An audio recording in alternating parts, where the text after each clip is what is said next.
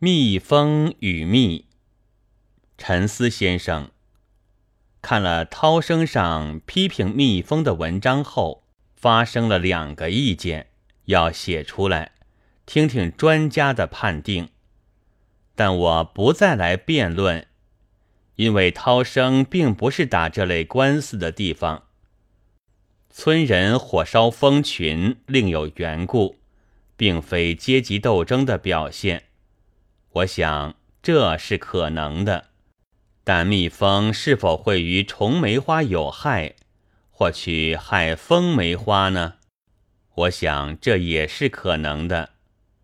昆虫有助于虫梅花的受精，非徒无害，而且有益。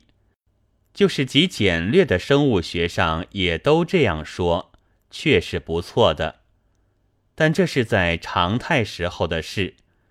假使蜂多花少，情形可就不同了。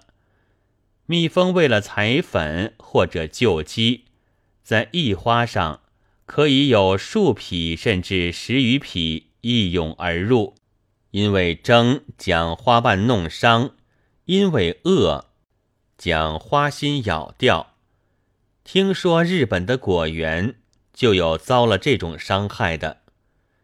他到风梅花上去，也还是因为饥饿的缘故。这时酿蜜已成次要，他们是吃花粉去了。所以，我以为倘花的多少足供蜜蜂的需要，就天下太平；否则便会反动。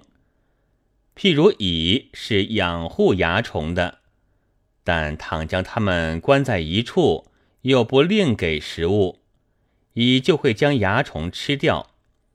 人是吃米或麦的，然而遇着饥馑，便吃草根树皮了。中国向来也养蜂，何以并无此弊呢？那是极容易回答的，因为少。近来以养蜂为生财之大道，干这事的愈多。然而，中国的蜜价远逊欧美，与其卖蜜，不如卖蜂。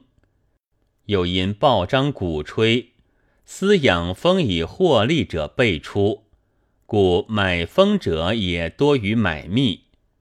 因这缘故，就使养蜂者的目的不在于使酿蜜，而在于使繁殖了。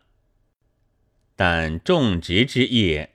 却并不与之俱进，遂成蜂多花少的现象，闹出上述的乱子来了。总之，中国倘不设法扩张蜜蜂的用途，即同时开辟果园、农场之类，而一味出卖蜂种以图目前之利，养蜂事业使不久就要到了绝路的。此信甚悉发表，以寄有心者留意也。专此，顺请祝安。罗武，六月十一日。